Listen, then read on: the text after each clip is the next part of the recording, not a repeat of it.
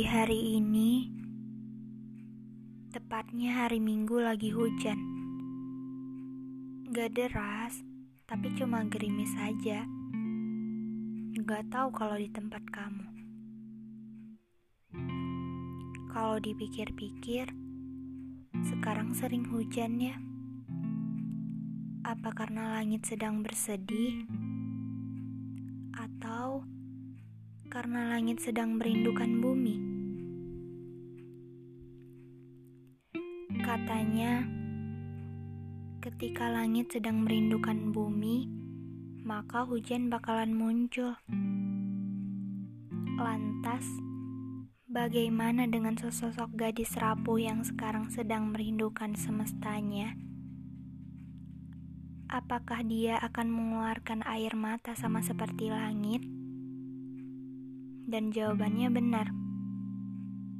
Nyatanya, ia sekarang sedang mengeluarkan buliran air mata sambil meratapi hujan. Gadis yang kini sedang merindukan semestanya itu mulai rapuh, rapuh seperti ranting. Ia ingin melupakan semuanya, tapi ia tidak bisa. Jangan tanyakan kenapa dia tidak bisa. Tanyakan saja langsung kepada orangnya. Kalian juga bakal paham siapa dia. Hal yang seharusnya sejak lama ia lupakan, tapi nyatanya gadis itu tidak melakukannya. Benar-benar tidak melakukannya dan malah berbohong kepada semua orang bahwa ia sudah melupakannya sejak lama.